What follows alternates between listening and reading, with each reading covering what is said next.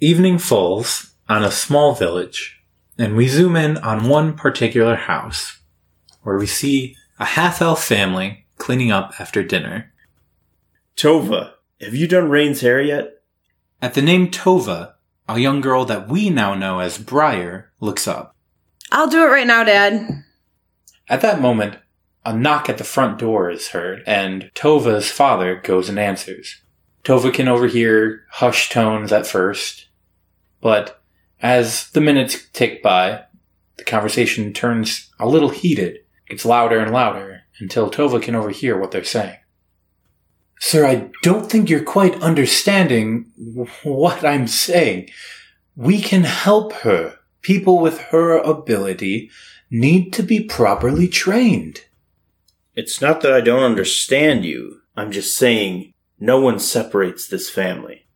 I understand, and you'd be able to visit, but without the proper guidance, she will never be able to realize her full ability. It's too far. I don't even know who you are. I'm just gonna send my child away with you? Sir, I've explained who I am and what we do, and the rest of the decision is up to you, but I've seen many a time someone refuse our services, and bad things happen when someone with that level of ability goes untrained. It's dangerous. Your veiled threats and hints at fantastical disasters won't scare me into letting my daughter go off with you.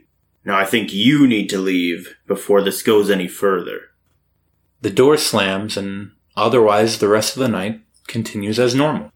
But a few days later, Tova notices a change with her parents. They're not as energetic. They seem to slow down a bit. They ask her to do more chores around the house for them. And well, the day after that, they can't even get out of bed. Tova's father calls her into the room. Tova, go fetch Miss Raquel. Have her get the cleric. Tova does as he says, goes next door, and tells Miss Raquel that they need the cleric. He arrives shortly and sees her parents, and then pulls Miss Raquel aside. Tova can tell it's the kind of conversation she's not supposed to hear but she can't help but inch forward, listening. I'm afraid it's bad news. This is what I suspect to be what we call the King's Curse. It's also known as the Smoldering Sickness. It starts out like this with fatigue, but then gradually gets worse, and then the pain starts. Victims describe it as burning up from the inside out. We know that it's caused by uh, exposure to high levels of magic, but there's no cure through magic or through medicine. I'm afraid they're not going to survive. You should probably take the little ones with you, and I'll stay here with them. Tomorrow, I'm afraid they're going to be on their own. Miss Raquel takes Tova and Rain, and they stay the night with her. But by the next day, both of Tova's parents, have died. The cleric confirms that it is indeed the smoldering sickness, and the disease is known to spread. And so, while some stay behind, others decide it's best to leave. Miss Raquel being one of them, and she decides to take the girls with her. The villagers leaving travel together, and as Tova walks along the road, she notices someone has fallen in step with her. Hello, you may recognize me. I was at your house before.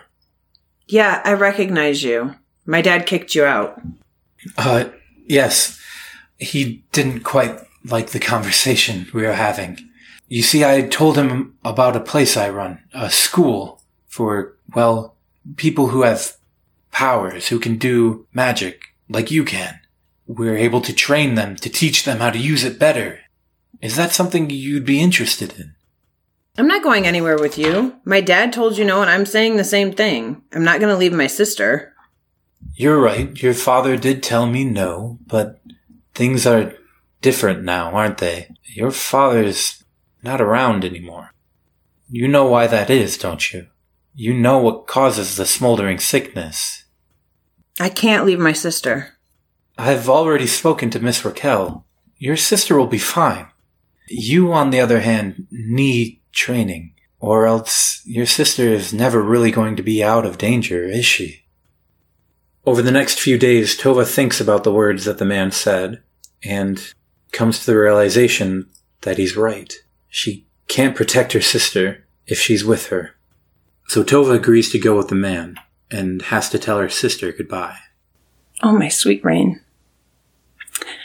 I have to leave you for a little while, but only for a little while. My magic is more dangerous than we, well, than I realized. But I will not be gone forever. And you, you are going to be so brave. I know you're going to be brave. You're going to go with Miss Raquel and she's going to take care of you and you're going to take care of you. And as soon as you get settled, you write me, okay? So I can know where to send my letters. And we will see each other so soon, okay? Nothing can separate us, even the distance, okay? I love you. Tova and Rain share a tearful hug. She says goodbye to Miss Raquel as well, thanks her for looking after them. And then she goes with the man, heading off to the school, never sure when she'll see her sister again.